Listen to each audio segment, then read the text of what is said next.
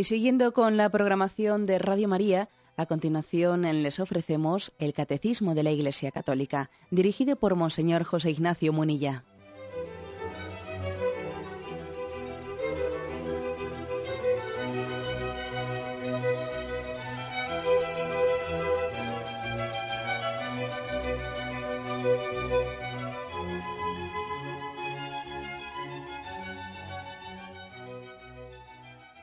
Cordial saludo a todos los oyentes de Radio María. Un día más, con la gracia del Señor, proseguimos el comentario del Catecismo de nuestra Madre la Iglesia. Entramos en un apartado nuevo. Hemos terminado el apartado que decía el deseo de Dios y el siguiente apartado tiene como título Las vías de acceso al conocimiento de Dios. Es a partir del punto 31. Las vías de acceso al conocimiento de Dios y me parece importante ver que qué transición hay entre una cosa, entre lo anterior y esto. En el apartado anterior se había insistido en que el hombre tiene sed de Dios, que el hombre tiene hambre de Dios, que somos un ser, sí, material por una parte, pero con un hambre y un deseo espiritual. Somos un ser que, a ver cómo se explica, si, si somos meramente materiales, cómo se explica el hecho de que necesitamos algo que trascienda lo material de la vida para, para podernos, para poder ser felices. Aunque se satisfagan nuestros instintos, aunque lo tengamos todo materialmente hablando, sin embargo, el hombre todavía tiene un deseo superior de felicidad. Decían, decía pues un, un, un santo, San, eh, Francisco Javier, perdón, ¿no? decía una expresión muy, muy gráfica, que somos un poco de tierra pero con hambre de infinito. Bueno, pues después de esto, si siendo así que basta observar al hombre y, observarle en su interioridad para comprender esta, apertura, ¿no? Apertura a la trascendencia, para decir, bueno, ¿y, ¿y cómo conocemos esa trascendencia? Esa apertura que el hombre tiene a un ser superior, ¿cómo llegamos nosotros a conocerle? Entonces, claro, aquí se plantea una cuestión. La cuestión es el hecho de que el hombre esté abierto al infinito, el hombre, el hecho de que el hombre, a pesar de ser un ser pues, material, vamos, con toda su corporalidad, etcétera, sin embargo tiene una dimensión espiritual que, le, que le da una apertura a la espiritualidad, eso ya por sí mismo, eso ya demuestra la existencia de Dios. Entonces, bueno, decimos, bueno, no diríamos que no es que lo demuestre, pero sí es verdad que lo postula. O sea, es decir, si, si Dios existe, entonces Él vendría a satisfacer plenamente ese deseo del hombre de infinita felicidad. El deseo del hombre, la sed del hombre, es muy importante. ¿eh? Importante porque de lo contrario estamos hablando de algo que al hombre le resulta insignificante, a mí no me dice nada, porque no, no, es, es muy importante. De lo contrario, hablamos de cuestiones que para mí son ajenas. Si fuésemos a hablar de puertas de existencia de Dios, dice, bueno, ¿y a, mí, ¿y a mí qué más me dará? O sea, si yo no tengo ningún, a mí no me va nada en la vida, ni que exista ni que no exista. Pero es que, claro, no es así. El hombre no es indiferente ante la pregunta de la existencia de Dios, porque tiene hambre y sed de infinito. Luego, le va mucho que Dios exista o no exista, vaya que si le va, ¿no? Bueno, entonces aquí se plantea la siguiente cuestión, ¿no? En la historia del pensamiento, pues muchos filósofos, muchos teólogos, como Santo Tomás de Aquino, etcétera, pues han, han utilizado todos sus recursos intelectuales pues para hacerse esta cuestión, hacerse la pregunta y ver por nuestra razón natural, todavía, aquí, como si os fijáis, no estamos apoyándonos en la revelación de Dios para hablar de Dios mismo. Este es un apartado en el que estamos, estamos hablando de Él desde la capacidad natural que tenemos de conocer a Dios. Digamos que mm, más que teología, en este apartado estamos haciendo lo que se llamaría pues eh, teodicea, ¿eh? o sea, utilización de la filosofía para preguntarse sobre Dios. Entonces, lo primero que hemos concluido desde la, desde la razón es que la existencia de Dios, desde luego, no es insignificante. Claro que es significante, porque el hombre, el hombre tiene un deseo de infinito que en esta vida no puede ser saciado, Y entonces, que el hecho de que si Dios existiese, ciertamente, sería la plenitud de la existencia del hombre. Ahora, claro, viene una cuestión. ¿Pero existe o no existe? Porque mm, digamos que la sed no demuestra el oasis. El hecho de que exista, que el hombre tenga naturalmente una sed de Dios, eso no demuestra que exista, que exista Dios. Entonces por eso ha habido algunas críticas de ateos como eh, Feuerbach y otros y otros mm, pensadores de los cuales nació pues el marxismo, que ellos hicieron la siguiente acusación a la religión, ¿no? Decía, va, la religión se basa en menos deseos. La, religión, en el fondo, es como hacer verdad un sueño. Entonces Feuerbach y estos pensadores dicen, el, deseo, el deseo que el hombre tiene de, de, una vida más allá de la muerte, el deseo que el hombre tiene de que haya un ser que le quiera, el deseo no demuestra la existencia de eso. ¿eh? Una cosa es que tú tengas un deseo, pero otra cosa es que, que ese deseo exista.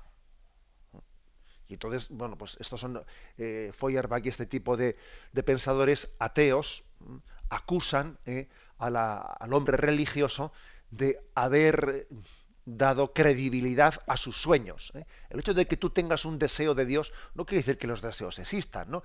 Eh, lo que he dicho antes, ¿no? Pues la sed no demuestra, no demuestra el oasis.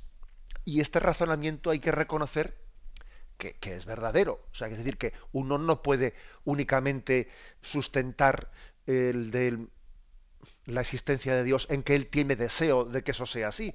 sea, es verdad, ¿no?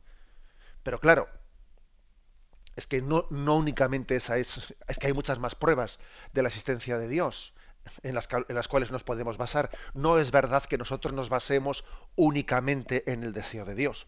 Aunque es verdad que hay que reconocer que la historia del pensamiento, algunos, eh, algunos argumentos que se han planteado, pues quizás estaban, estaban planteados, bueno, como el de San Anselmo en el siglo XI, eh, pues que por ejemplo era un tipo de razonamiento, ¿no? El, el, argumento ontológico que se llama de San Anselmo, que él, con el que él intentó demostrar la existencia de Dios en el siglo XI, pues bueno, pues entendemos que hoy, hoy posiblemente mm, no lo utilizaríamos pues porque nos parecen que hay otros argumentos que están más logrados. ¿eh? San Anselmo lo que venía a decir ¿eh? en, su, en su obra del Proslogion, lo que venía a decir más o menos decía de la siguiente manera, Dios es el ser supremo, mm, es alguien que, decimos de él que no hay nada superior, o sea, tiene la suma perfección. ¿eh? Por encima de él no hay nada más perfecto. Ese, decía eso San Anselmo. Bueno, es así que es más perfecto, más perfecto que algo exista que no solo esté en mi pensamiento, ¿eh? por ejemplo, ¿qué es más perfecto? Que algo, que un pintor tenga en su pensamiento eh, un paisaje bonito, o que además de tenerlo en su pensamiento lo pinte en un lienzo. Es más perfecto que lo pinte en un lienzo, ¿no? Pues luego San Anselmo concluía, bueno, pues entonces, si Dios es el ser supremo, y tiene todas las perfecciones, entonces no, no únicamente es un pensamiento, sino que también existe.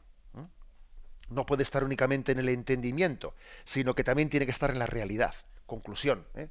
Bueno, pues claro, creo que desde, desde nuestro pensamiento moderno podríamos decirle a San Anselmo, bueno, pero ahí hay un poco de trampa, ¿eh? hay un poco de trampa, porque el hecho de que yo eh, estoy partiendo eh, partiendo con ese argumento de la existencia de Dios. Pero me vendría algún, algún escéptico de nuestros días y diría, oiga, pero el hecho de que yo desee de que Dios existe, eso no demuestra que exista. Luego vamos a ver qué otros argumentos hay. Sí que me parece muy importante, ¿eh? o sea, tampoco despreciemos el argumento del deseo de Dios, porque se demuestra que el hombre es un ser espiritual demuestra que el hombre es un ser espiritual y, desde luego si un hombre, si el hombre fuese meramente un ser material, no tendría deseo de Dios. Pero claro, luego vienen personas que dicen que ellas no desean nada y que no tienen ningún hambre de Dios, etcétera. Y eso también hace más imperiosa eh, la búsqueda de otros argumentos para hablar de la existencia de Dios. Entonces, desde este punto de vista vamos a meternos en un apartado en el que, en el que vamos a intentar recorrer los argumentos principales en los que desde la razón, eh, sin haber entrado en la fe, podemos apoyar ¿eh? la existencia de Dios. Una pequeña, bueno, primeramente voy a leer el punto, que nos hemos puesto a hablar sin haber leído el punto primero, el punto 31 que dice, creado a imagen de Dios, llamado a conocer y amar a Dios, el hombre que busca a Dios descubre ciertas vías para acceder al conocimiento de Dios. Se las llama también pruebas de la existencia de Dios. No en el sentido de las pruebas propias de las ciencias naturales, sino en el sentido de argumentos convergentes y convincentes, que permiten llegar a verdaderas certezas. Estas vías para acercarse a Dios tienen como punto de partida la creación, el mundo material y la persona humana. Bueno, pues hay que decir que el hombre ha sido creado ¿eh? para la verdad. Y por lo tanto es normal que el hombre se pregunte por la pregunta de si Dios existe e y utilice su razonamiento para, pues para llegar a, dar una respuesta a esa pregunta que es tan vital para él. Y además, esta pregunta no únicamente responde a una duda, a una duda natural del hombre, sino que es que después cuando más tarde hablemos de que Dios se ha revelado, se ha descubierto, nos ha hablado a nosotros, claro, si nosotros no tuviésemos ninguna capacidad de conocerle a Dios por nuestra razón, y Dios nos hablase, Dios nos hubiese hablado de la Biblia, entonces lo que nos hubiese dicho no hubiese tenido en, nosotros eco alguno, no hubiese tenido eco, porque si Dios para nosotros es algo totalmente desconocido, que, que no nos dice nada, entonces viene alguien, viene ese, él nos habla y, nos resultaría, pero qué cosas tan raras nos dice, pero si eso que nos dice nos suena chino, ¿no? Como se dice, claro. Pero sin embargo, cuando Dios viene y se revela, no nos suena a chino. ¿eh? Perdón, perdón por la expresión de nos suena a chino, ¿eh? Que les queremos mucho a nuestros hermanos de China. Pero mm, ya me entendéis a lo que me refiero. O sea, cuando Dios nos habla no nos suena algo extraño, porque es que nosotros antes de que Dios se revelase, por nuestro deseo natural ya nos hacíamos preguntas sobre Él y teníamos cierta capacidad de conocerle. ¿Mm? Esto es, importante. ¿eh? Si, no, si no parecería que habría como una especie de oposición entre razón y fe, y como si la fe nos viniese a hablar de algo de lo que nuestra razón no tiene ni idea, ¿no? ni idea ni le interesa, ni tiene ninguna capacidad de conocer racionalmente a Dios. No, eso no es verdad. Nosotros sí tenemos una cierta capacidad de conocer racionalmente a Dios. Y un gol que nos han metido, que no tenemos que permitirlo, un gol que nos han metido es el, el afirmar que ciencia, que la ciencia es únicamente la ciencia empírica. ¿eh? La ciencia del método experimental, la del laboratorio, la del eh, entender por ciencia una, una, reducción de la ciencia, a, pues bueno, pues bien sea a lo demostrativo, eh, pues por, por, cálculos matemáticos o aquello que puede ser experimentado en un laboratorio, aquello... no, no, pero eso no es verdad. Ese es un tipo de ciencia, pero hay otro tipo de ciencias, ¿eh? las ciencias las ciencias del humanismo, las letras también son ciencias la filosofía es una ciencia, la teología es otra ciencia. Todas las ramas del saber filosófico son científicas. ¿no? Un error bastante grande es que hemos equiparado la palabra ciencia a método experimental, de laboratorio o de demostración matemática. Y no es verdad. La filosofía es una ciencia. La metafísica es una ciencia vaya, vaya por delante esto. Y también, por lo tanto, existe capacidad de utilizar la razón llegando a unas certezas. Llegando a unas certezas. ¿Tenemos certeza de que, de que Dios existe? Sí, podemos tener certeza de que Dios existe utilizando bien la razón. No podemos tener evidencia de laboratorio, claro que no, pero sí podemos tener certezas, pruebas, ¿no? Que lógicamente apoyen y, fortalezcan la, la creencia de la, de la existencia de Dios. Bien, tenemos un momento de reflexión y continuaremos enseguida.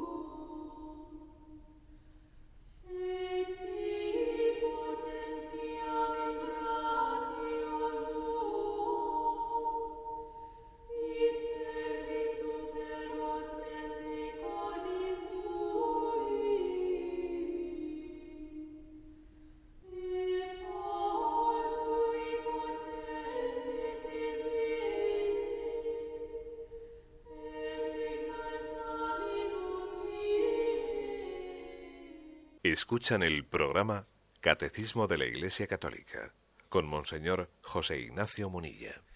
Continuamos la explicación de este punto 31, en el que se nos habla de las vías de acceso al conocimiento de Dios. Fijaros, el Concilio Vaticano I eh, definió como parte de nuestra fe católica, como un dogma de fe, la capacidad racional que el hombre tiene de conocer a Dios. Esta es la definición del concilio. Dice, la Santa Iglesia, nuestra Madre, mantiene y enseña que Dios, principio y fin de todas las cosas, puede ser conocido con certeza mediante la luz natural de la razón humana a partir de las cosas creadas. Es decir, forma parte de la fe católica que Dios, que la existencia de Dios puede ser conocida por la vía natural de la razón. Otra cosa es que la vía natural de la razón no puede llegar a un conocimiento íntimo de Dios como la revelación. Eso es obvio. ¿eh? Dios se revela como Padre, Hijo y Espíritu Santo. Dios nos revela su plan de salvación, su historia de salvación. Y eso no puede ser conocido por la mera razón. Eso necesita que Dios se revele.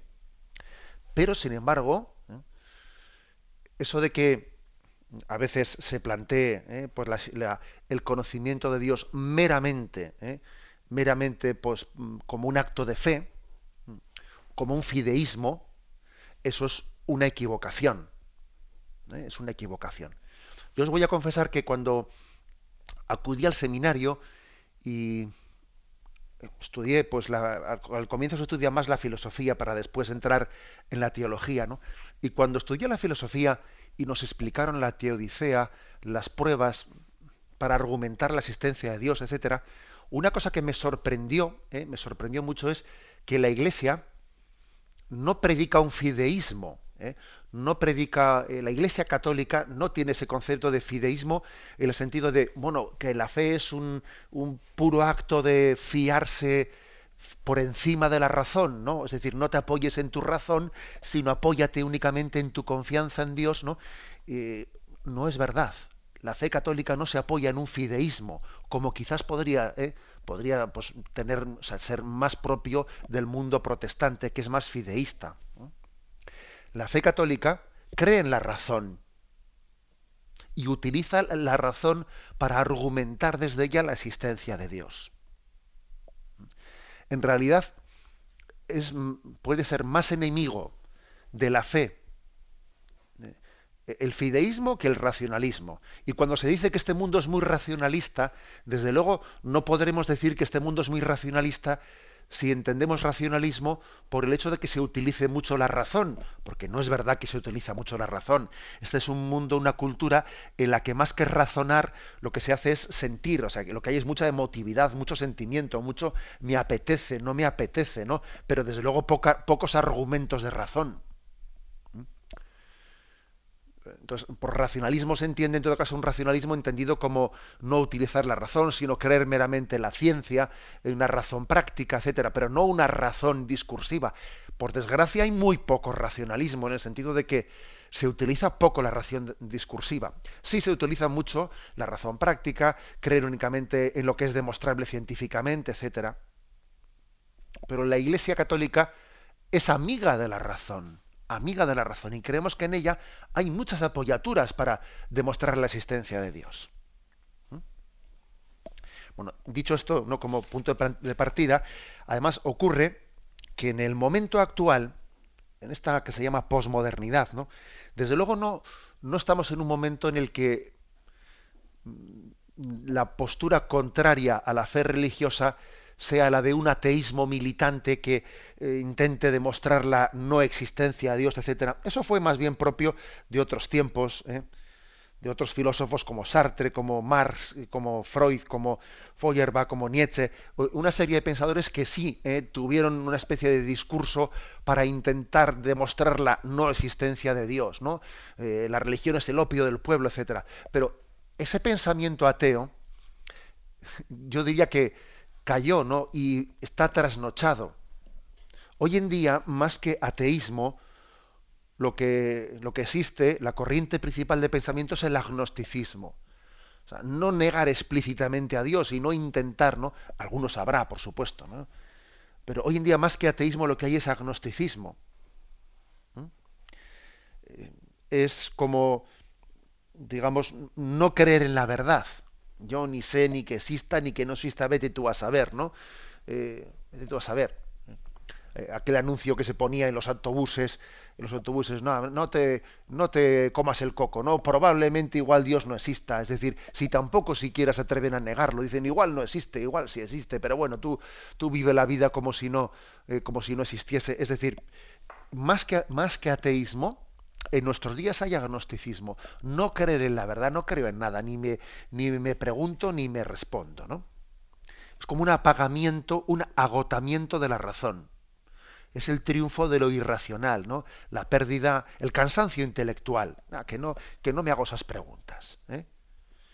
¿Por qué? Porque vivimos en medio de un materialismo en la vida, eh, buscamos la satisfacción inmediata, y entonces no me hago las preguntas trascendentes, ¿no? Eh, no me hago las grandes preguntas de si Dios existe, de quién me ha creado, de qué hay más allá de esta muerte.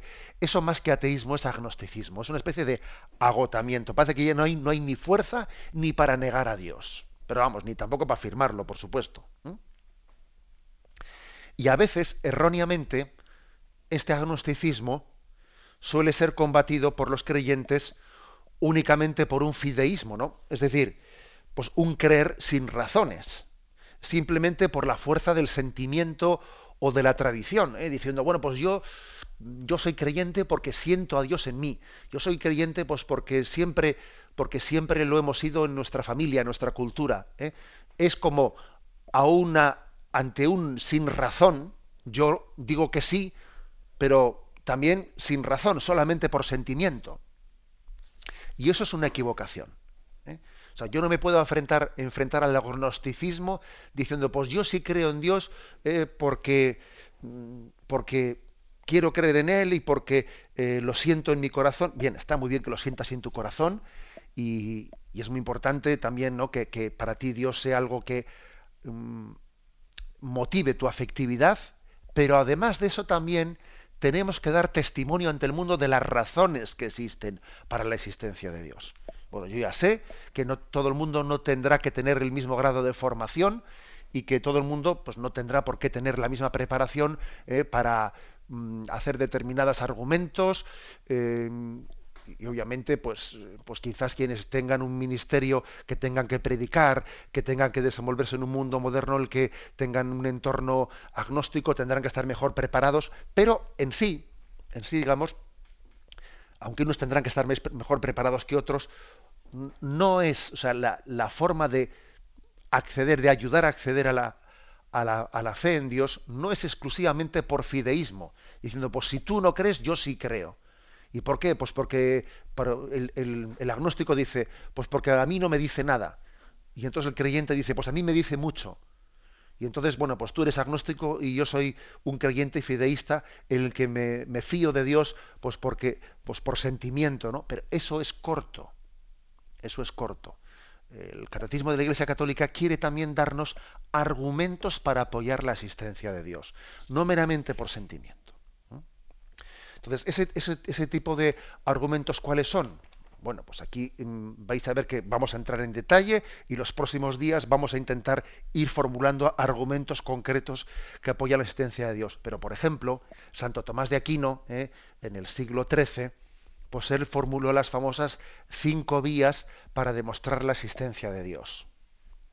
Están formuladas en lenguaje del siglo XIII y obviamente pues, pues siete siglos, ocho siglos después se pueden formular con más precisión, ¿no?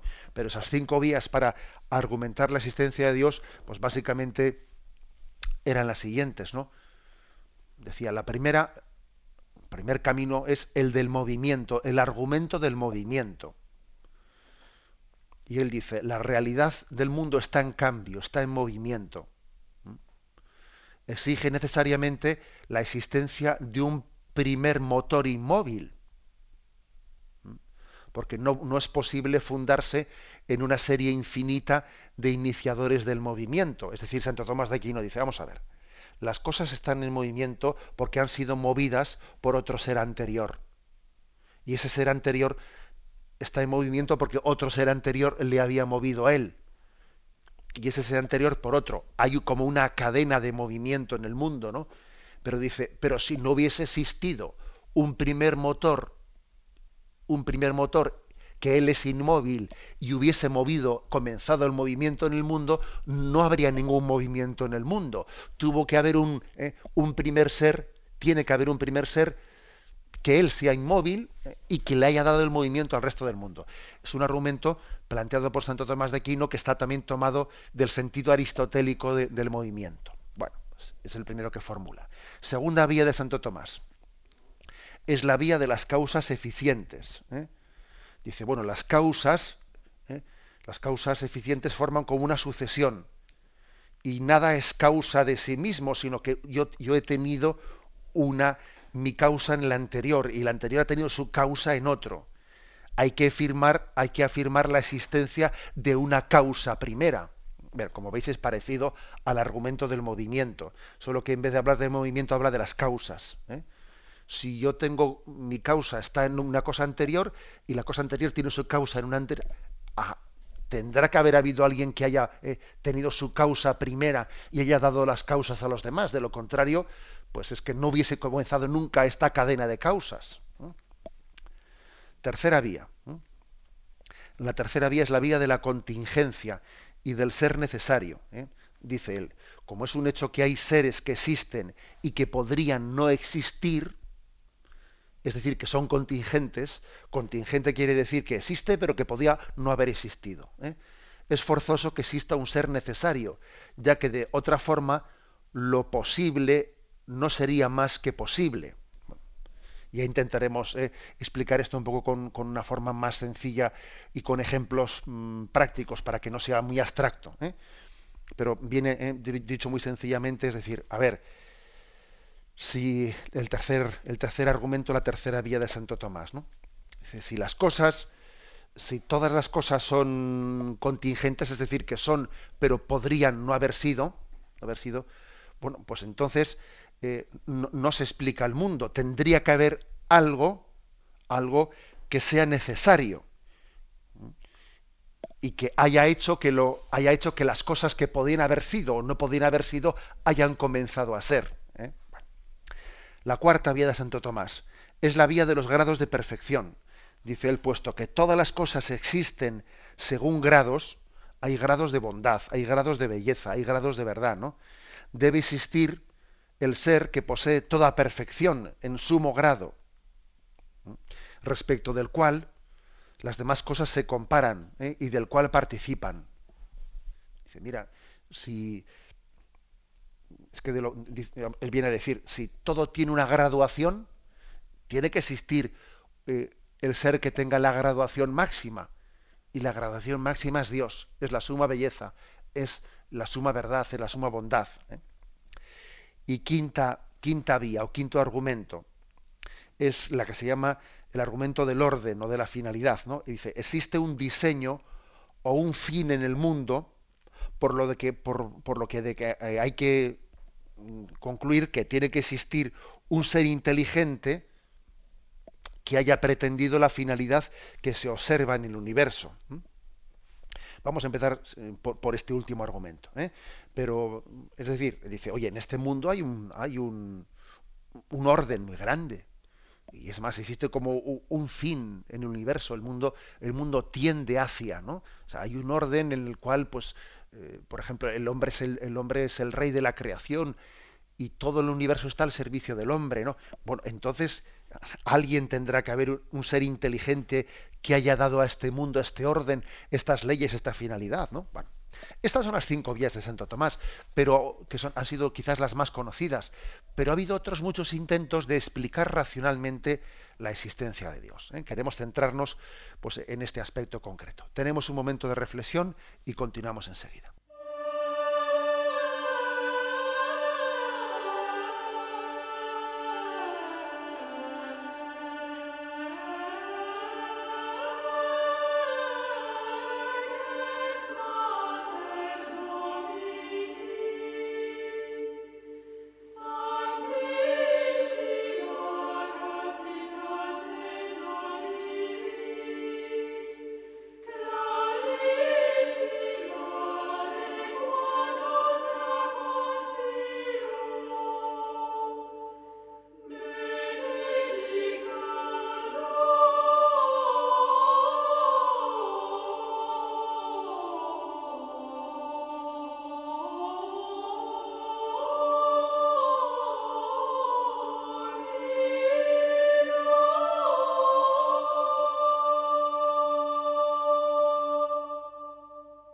En esta explicación de cuáles son las vías del acceso al conocimiento de Dios.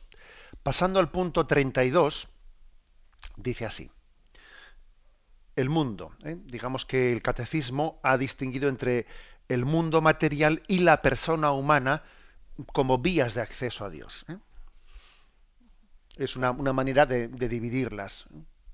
Un tipo de razonamientos se van a basar en la existencia del mundo y otro tipo de razonamientos se van a basar en, lo que es la, la persona humana. Bien, pues comenzamos por el mundo.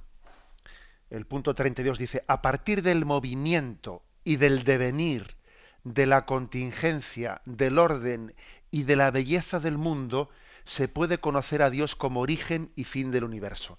En el fondo aquí está citando las vías de Santo Tomás, ¿no? Porque lógicamente el catecismo tampoco es que haga, haga suyas la formulación que hizo Santo Tomás en el siglo XIII. Pues no, ¿eh?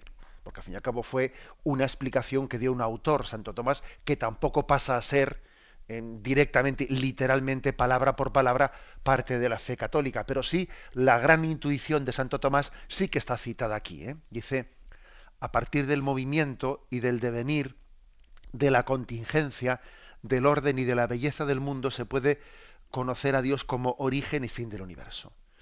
Es decir, bueno, pues una de las formas entre, entre estas afirmaciones que hace es que la, el orden del universo la finalidad que vemos en el universo, ¿no? que va hacia un progresivo perfeccionamiento, es una de las pruebas principales de la existencia de Dios. Corresponde principalmente con la quinta vía de Santo Tomás de Aquino, que además es la vía más popular. La vía que más personas, aunque no sean conscientes de que están eh, apoyándose o formulando una quinta vía de Santo Tomás, pero cuántas veces la belleza de la, de la naturaleza, eleva los corazones al Creador. ¿eh? Y en el fondo es la quinta vía de Santo Tomás. Ojo que es una vía de pensamiento que también la habían formulado antiguos pensadores antes del cristianismo, o sea que eh, Sócrates, Cicerón, Séneca ya habían hablado de que eh, el orden de la creación está exigiendo la existencia de un creador, de un ordenador, de un ordenador. ¿Cómo se podría se puede admitir que el orden increíble que existe en el mundo, los planetas, en las galaxias, puede ser producto eh, meramente de la casualidad o del azar, ¿no? que, hay que tener más fe para creer eso que la fe que haya que tener para creer en la existencia, en la existencia de Dios, ¿no? Intentar explicar el orden del mundo, de un mundo que es tan complejo, meramente pues por un cálculo de probabilidades o por un principio eh, un principio de la casualidad la verdad es que mm, supone casi negar la razón eh, negar la razón. La casualidad es el nombre que damos a nuestra ignorancia.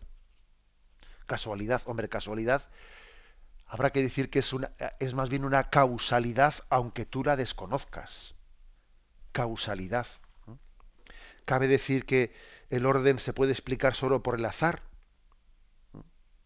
Imaginémonos, ¿no? Que el alfabeto tiene 28 letras, ¿no? Y que las recortemos, las recortemos en cartón, ¿eh? cada letra está recortada y las mezclemos todas y entonces dice uno, bueno, pues lanzamos esas letras al aire y podemos pensar en que pueden caer casualmente ordenadas de la A a la Z eh, de esa manera, pues uno diría, uff, vaya casualidad, ¿no? Vaya casualidad. ¿Cuántas veces hay que, según un cálculo de probabilidades, cuántas veces tiene que lanzar uno al aire eh, las, las, letras del abecedario para que salga escrito pues, casualmente en ese orden? Y uno diría, hombre, eso ya está entrando dentro de un cálculo de probabilidades que, que no es eh, que no es factible, ¿no? No es factible. Bueno, pues eso, este ejemplo que he puesto se queda muy corto, muy corto, si tenemos que compararlo con el cálculo de probabilidades que haría falta para que se explicase por el azar, ¿eh? por el azar, el orden eh, en cualquier pequeña parte del universo, que eso comparándolo, bueno, incluso recuerdo haber leído un estudio sobre el azar en el que se hacía una comparación con respecto al orden que existe dentro de un ojo humano, dentro de un ojo humano. Y entonces se ponía la siguiente, ¿no? la siguiente comparación. Cojamos el libro del Quijote y recortemos cada una de las letras del libro del Quijote. No digo palabras, ¿eh? sino letra por letra del libro del Quijote. ¿Eh? Bueno, mezclémoslas todas, ¿no? Mezclémoslas todas. Entonces, lancemos al aire, ¿eh? lancemos al aire las letras del Quijote de manera que al caer, hagámoslo muchas, muchas, muchas veces, de manera que al caer al suelo quede escrito por casualidad el Quijote tal y como Cervantes lo escribió, ¿no? Entonces, ¿cuántas veces haría falta, según el cálculo de probabilidades, lanzar eh, de esa manera las letras para que fuese escrito el Quijote casualmente? Entonces, uno diría, pero bueno, usted ha perdido, ha perdido el juicio o qué? Ha perdido el juicio. Eso es absolutamente imposible. El Quijote no puede salir por casualidad, por ordenamiento de, de unas letras. Bueno, pues exactamente que entendemos eso, lo entendemos hablando de este caso concreto, se queda bastante corto según un cálculo de probabilidades, se queda bastante corto comparando con el orden de un solo ojo. Pero es que además no, el orden no se limita a un ojo, el orden se limita a una creación que es mucho más amplia. Un ojo es un pequeño orden comparando con el del cerebro y, muchas cosas más en nuestro ser. Es decir, recurrir al argumento del azar para explicar el orden del mundo es que eh, es irracional. ¿eh? Es irracional. Una cosa es afirmar el hecho de la evolución, que muchos científicos aceptan y también los creyentes pueden aceptarla, pero otra cosa es encontrar los factores últimos que expliquen la evolución, por ejemplo, ¿no? Bueno, nadie recurre hoy ya a la teoría de Darwin. ¿eh? La teoría de Darwin explicaba la evolución de las especies por la adaptación. Por la adaptación. Pero claro, Darwin no conocía que existe un código genético. Y, hoy en día sabemos que el código genético es inalterable, de modo que, por mucha selección natural que haya, no se puede explicar eh, los factores secundarios, o sea, de las especies, es decir, cómo si, si, alguien se ha adaptado a la naturaleza, luego eso cómo ha pasado a su código genético, ¿no? Por eso vino después del darwinismo, hacia finales del año 1930, se formuló el neodarwinismo, que también se conoce como teoría sintética, ¿no? Que se venía a decir que, bueno, da un paso más que Darwin, ¿no? Viene a decir que las mutaciones genéticas que se producen al azar, porque existen mutaciones genéticas, pues bueno, pues que al azar se, producen, que podría ser, ¿no? Que mm, sean seleccionadas naturalmente las mutaciones que han favorecido la adaptación al ambiente. Pero ¿qué ocurre? Oiga, que es que también la ciencia viene a demostrar que las mutaciones genéticas que, somos capaces de, conocer, todas ellas lo que hacen es degenerar. Uno, uno en un laboratorio intenta, intenta pues, eh, a, pues a una mosca o a, un, eh, a cualquier ser provocarle mutaciones genéticas y todas las mutaciones genéticas que se han conseguido provocar lo que han hecho ha sido degenerar al ser, pero nunca se ha conseguido que una mutación genética perfeccione a un ser. ¿eh? Con lo cual también esa teoría sintética se da de bruces con lo que, con lo que nosotros podemos percibir. ¿eh? Con lo que podemos percibir, con esa, hipótesis materialista atea, la verdad es que choca, choca con la realidad científica. Que aquí no, nadie ha sido capaz de de que las mutaciones genéticas perfeccionen, sino que más bien lo que hacen es degenerarlo o convertirlo en un monstruo. En resumen, eh, en resumen que lo que venimos a afirmar es que el proceso, el proceso de evolución del cual van saliendo proyectos increíblemente perfectos, requiere una explicación de dónde viene ese orden, porque lo fácil es desordenar Vamos a ver, todos, todos somos conscientes de eso, ¿no? Lo fácil es desordenar. Pero ¿de dónde vienen las leyes que ordenan la materia? ¿Mm? Eso en primer lugar, ¿no? ¿De dónde viene el orden? ¿Por qué existen esas leyes capaces de organizar estructuras y sistemas tan complejos? ¿Por qué no el caos? ¿Eh? Que desde el punto de vista estadístico es infinitamente más posible el caos ¿no? que el orden. Entonces es que es que claro que existen, por lo tanto, ¿no? argumentos racionales para fundar la existencia de Dios y uno y uno que es el que Santo Tomás eh, formula la quinta vía es el orden del mundo el orden del mundo el orden es de hecho fijaros bien cuando ocurre algún desorden no se escandaliza. O sea es decir porque por ejemplo ocurre un terremoto ocurre un talo bueno aparte de que también es cierto que el terremoto el terremoto está permitiendo que al mismo tiempo las crezcan los, los montes y que al elevarse los montes, o sea, se empujan placas tectónicas que al, empujarse permiten que los montes se eleven y al elevarse los montes pues pueden permitir toda no una regeneración de la naturaleza. Pero obviamente también existen no mm, o sea, la creación no es perfecta. Existen pues daños muy grandes que se derivan de un terremoto. Eh, también existen mutaciones genéticas, como ejemplo como el síndrome de Down, que de vez en cuando ocurren, que hace que, nazca un ser plenamente digno, ciertamente, pero con unas capacidades naturales mermadas. O sea, existen también desórdenes, pero ojo, si los desórdenes nos llaman la atención, es porque esos desórdenes están teniendo lugar en medio de un orden muy grande. Si no existiese el orden grande del mundo, los pequeños desórdenes que existen no llamarían la atención. Con lo cual sigue estando ahí presente la pregunta de ¿de dónde viene el orden? Porque también uno dice, ¿y de dónde viene el desorden? Bueno, es que una cosa que es obvia es que nosotros decimos que la naturaleza no es perfecta. Perfecto solo es Dios. Luego la naturaleza tiene su nivel de imperfecciones, pero aunque los tenga, es, es racionalmente, o sea, humanamente incomprensible que exista un orden tan grande, porque lo lógico sería el caos. Eso sería, eso sería lo lógico, si no existiese un ser infinito que ha creado el mundo, pero no únicamente lo ha creado, sino que lo ha, lo ha dotado de, toda, de todo un orden, de una finalidad hacia la cual el mundo va creciendo. Por eso quizás el orden, el, argumento más popular de la existencia de Dios es el argumento del orden. Y cuántas veces la contemplación de la belleza, la contemplación de la naturaleza, o cuando vemos un, eh, cuando vemos un programa de esos de televisión que, que habla de la naturaleza, uno dice, pero hombre, es impresionante ver el orden de la naturaleza, este equilibrio ecológico, este equilibrio ecológico tan grande, ¿no? Que vemos en esos programas, ese equilibrio ecológico mm, de él se puede deducir, de él se puede deducir la existencia de unas leyes ordenadoras y de esas leyes ordenadoras obviamente se tiene que deducir la existencia de un ser infinitamente inteligente que conduce los destinos de este mundo. Lo dejamos aquí, damos paso a la intervención de los oyentes. Podéis llamar para formular vuestras preguntas al teléfono 917 107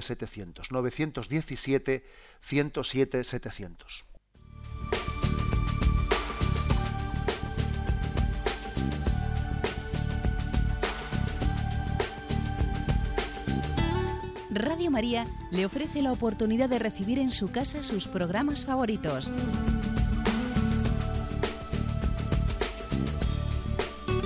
Ahora lo puede hacer a través de nuestra página web www.radiomaria.es o bien llamándonos al 902 500 518. 902 500 518. Pídanos el programa que más le interesa en cualquiera de sus emisiones, especificando el día y la hora que lo ha escuchado. Solo nos tiene que decir si lo quiere en CD de audio o CD o DVD en MP3. Haga su solicitud en el 902 500 518 y en www.radiomaria.es. Radio María, más cerca de usted.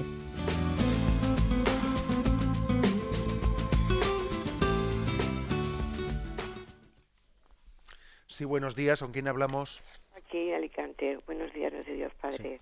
Adelante, le escuchamos. Gracias por atenderme. Eh, yo quiero, mm, de forma concisa, saber su opinión sobre la vía que yo conocí al Señor. Fue una circunstancia de enfermedad. Yo soy de profesión médico. Entonces, eh, lo digo porque yo visto esto, mi enfermedad era muy grave y yo me estoy cuidando a mí misma. Yo como médico valoro que eso es imposible. Si no hay alguien que está cuidando y dando fuerzas. De acuerdo. No soy suficiente la, lo que Sí. se entiende. Sí, sí, sí. Bueno, yo creo que eh, la, la explicación que da la oyente eh, es una explicación, o sea, mejor el, el tipo de argumento que plantea el oyente es un tipo de argumento eh, quizás más que metafísico, más que filosófico, de orden un poco más de convencimiento existencial. Es decir, yo veo que Dios me da unas fuerzas para abordar, ¿no? Pues el cuidado de una enfermedad grave que tengo o para cuidar a otros, ¿no? Para cuidar a otros. Veo que que me quedo sorprendido de las fuerzas, de las energías que veo, porque me conozco a mí mismo ¿eh? y veo que, que saco fuerza de la flaqueza. ¿eh? Esa es, es un poco como la, la experiencia interior que uno tiene del don de fortaleza. El don de fortaleza que es uno de los dones del Espíritu Santo. Esto también con mucha frecuencia lo hemos escuchado. No sé de dónde he sacado fuerza. Dios me ha asistido ¿no? en mi debilidad. Bien, es un argumento mm, más de, de, orden experiencial ¿eh? que, de orden, ¿eh? que de orden metafísico, pero yo pienso que sin pretender hacer de ello un argumento metafísico, obviamente nos sirve. Si posiblemente usted eh, argumentase tal cosa en un debate filosófico, Bien, nosotros le dirían, claro, pero usted se pensaba que esas fuerzas no las tenía, pero sí las tenía, las tenía ocultas y usted no las había desarrollado. Y usted las desarrolló, pues en el momento en que se vio ante un gran reto y entonces se quedó asustada o perpleja de que hubiese tenido esa energía que antes no. no. Bien, filosóficamente, pues posiblemente si usted en un debate filosófico argumentase de esa manera, le iban a rebatir diciendo que no sabemos, no somos conscientes de las fuerzas naturales que tenemos. Bien, ¿eh? pero aunque sea, aunque sea en un orden más existencial y no tanto filosófico, claro que también, ¿no? Pues esa, esa especie de experiencia de la fuerza que Dios nos ha dado para afrontar retos muy grandes, pues nos sirve, claro que nos sirve. ¿eh? Sirve porque parte de la experiencia interior. Adelante, vamos a un siguiente oyente. Buenos días. Hola, buenos días. Sí, le escuchamos, adelante. Buenos días. Eh, muchísimas gracias por las explicaciones que nos da siempre. Estoy siempre muy atento al esfuerzo que siempre da, muestra e intentar explicarnos a nosotros todo el tema, todos los temas de Dios. Mi pregunta, bueno, es un poco de comentario, ¿no? Siempre me preguntaba la existencia de Dios. Eh, yo soy de Perú, vengo de una zona de los incas y tal. Entonces ahí, ahí siempre se conservaba un orden específico desde la desde el sol como el generador, ¿no? el generador de la, de la vida, pero antes que el sol yo también comprendía que, claro, la existencia del sol solamente era una parte, no era el total. Comprendía que, claro, detrás de esto había algo más, porque ¿quién crea el sol? Entonces, evidentemente, eh, me parece que ellos ahí donde se quedaron, no cortos, pero sí llegaron hasta cierto límite. Y se dieron cuenta con, con reverencia y con, como dice, con, con todo lo que es una doctrina, ¿no? Uh -huh. de donde viene. Entonces ellos se quedaron allí, donde se instaló, como diríamos, la religión católica, ¿no? Uh -huh. Dando una explicación mucho mayor a la existencia. Ellos adoptaron eso y hicieron muy bien. Entonces yo, yo veo, digo, eh, si, si todo nos viene desde Dios y nosotros somos lo que estamos, como que entorpeciendo la voluntad de Dios, somos nosotros lo que estamos haciendo. Es donde se hace realmente el mal, ¿no? Supongo. Vamos a ver. Eh en esa cultura inca, ¿no? Pues ellos tuvieron esa intuición de decir eh, la vida viene de Dios y la verdad es que apuntaban, apuntaban con, vamos, con puntería en el sentido de que hoy en día fijaros cómo la ciencia nos habla de que hemos, hemos comprendido que sin el sol las criaturas mueren, eh, fijaros lo que es la fotosíntesis, eh, cómo el, el sol es necesario pues para que las plantas eh, vivan, etcétera, etcétera. Bueno, eso es obvio, ¿no? O sea, es decir que apuntaban bien. Pero claro, todavía se quedaban en una criatura. Y el sol es una... Hoy en día hemos comprendido, hemos comprendido que el sol es una estrella de las pequeñitas, de las pequeñas, comparando con otras galaxias, hay estrellas muy superiores y muy, muy superiores al Sol, ¿no? Bueno, es decir, La clave está, ¿eh? la clave está en remitirnos, ¿eh? en que el hombre entienda que las cosas tienen una causa. Los incas, en el fondo, estaban utilizando ahí el principio de causalidad, de dónde viene la vida. ¿eh? Nosotros vemos que el sol da la vida. Si no hay sol, si, no hay, si no hay calor, al final hay muerte. Luego, el principio de causalidad es el que es aplicado ¿no? en, ese, en esa conclusión para llegar a pensar que la divinidad podría partir del sol. Pero después, con un, con un tipo de pensamiento más perfecto, nosotros tenemos que concluir que también el sol es una criatura y que Dios no puede ser material, ¿eh? que Dios es creador de la materia, pero Él es, trasciende la materia. Todo lo material en el fondo ha tenido un comienzo. Luego, Dios no puede ser material, ¿eh? tiene que ser inmensa, tiene que ser infinito y espíritu puro, porque si fuese material hubiese tenido un comienzo en el tiempo. ¿eh?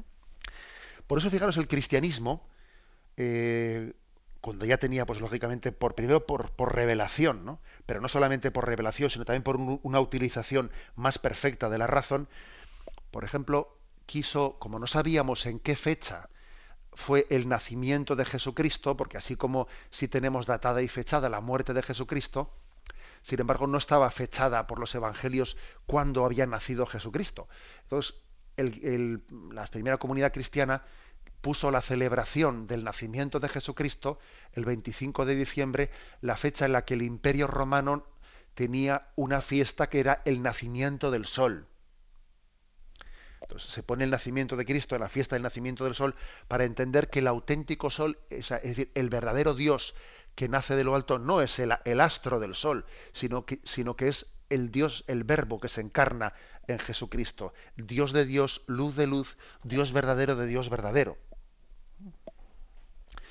Damos paso a un siguiente oyente. Buenos días. Y buenos días, monseñor. Buenos días, le escuchamos, adelante. Vamos a ver, mire, yo le he estado escuchando y la verdad es muy, muy, muy informativo, muy interesante y desde luego mm, eh, la razón no la podemos rechazar para intentar entender ese Dios, lo que yo pienso. Pero de alguna forma, eh, eh, a mí me parece que ese Dios, si el que ha creado todo eso, eh, en el fondo mi razón lo que está haciendo es ponerse en juez de juzgar lo que es bueno y lo que no es bueno, lo que es verdad y lo que no es verdad. O sea que yo tengo que entender a Dios, yo tengo y por la razón voy a llegar a entender a Dios, Dios me supera, es algo absolutamente inconcebible ni pensable por ningún ser humano. Otra cosa es que renunciemos a esos razonamientos y utilizar nuestra mente, pero en el fondo es nuestra mente la que quiere controlar a Dios. Eso es lo que pienso yo. Vamos a ver. Bien, entiendo esa pregunta, pero sin embargo me atrevería a, rebatir ese planteamiento, ¿no? El planteamiento de decir si yo utilizo la razón para conocer la existencia de Dios, yo no estoy intentando manipularle a Dios, ¿eh? sino que Dios mismo, Él es el que me ha creado con una una razón que tiene la tendencia a Dios, que tiene la capacidad de conocer a Dios. Dios nos ha creado la facultad, las dos facultades del hombre, razón y voluntad, nos ha creado con una tendencia a Dios. La voluntad con un deseo de amar lo bueno. Y la suma bondad es Dios. Y la razón con una capacidad de conocer la verdad. Y la suma verdad es Dios. Por lo tanto, claro que existe el riesgo de intentar que nosotros manipulemos a Dios, ¿no? Aquello que tuvo, aquella experiencia que tuvo San Agustín, que estaba, eh, que estaba allí, pues queriendo mm, pues descubrir desde su razón los misterios de Dios y entonces aquel niño famoso que se le que se le aparece en la playa y entonces le pregunta él al niño ¿qué estás haciendo? que haces un agujero en la arena y entonces el niño le dice es que quiero meter con mi cubo quiero estoy metiendo el mar en este agujero de arena. Le dice pero cómo vas cómo pretendes tú meter el mar en ese pequeñito agujero y entonces el niño desaparece y entiende Agustín que Dios le había mandado como un aviso, como diciendo, oye, ojito, con pretender tú meter a Dios en tu pequeña, en tu pequeña razón. Tu pequeña razón no puede abarcar la, la infinitud de Dios, de acuerdo. Pero una cosa es pretender hacer un Dios a nuestra medida o manipularlo, y otra cosa es utilizar la razón para llegar a la, conclusión de que Dios existe. ¿eh? Eso no es manipular a Dios, sino que eso es utilizar la razón conforme al fin que Dios la ha creado y utilizar la voluntad conforme al fin de lo que Dios la ha creado, que es conocer la verdad y amarla. Tenemos el tiempo cumplido. La bendición de Dios Todopoderoso, Padre, Hijo y Espíritu Santo, descienda sobre vosotros. Alabado sea Jesucristo.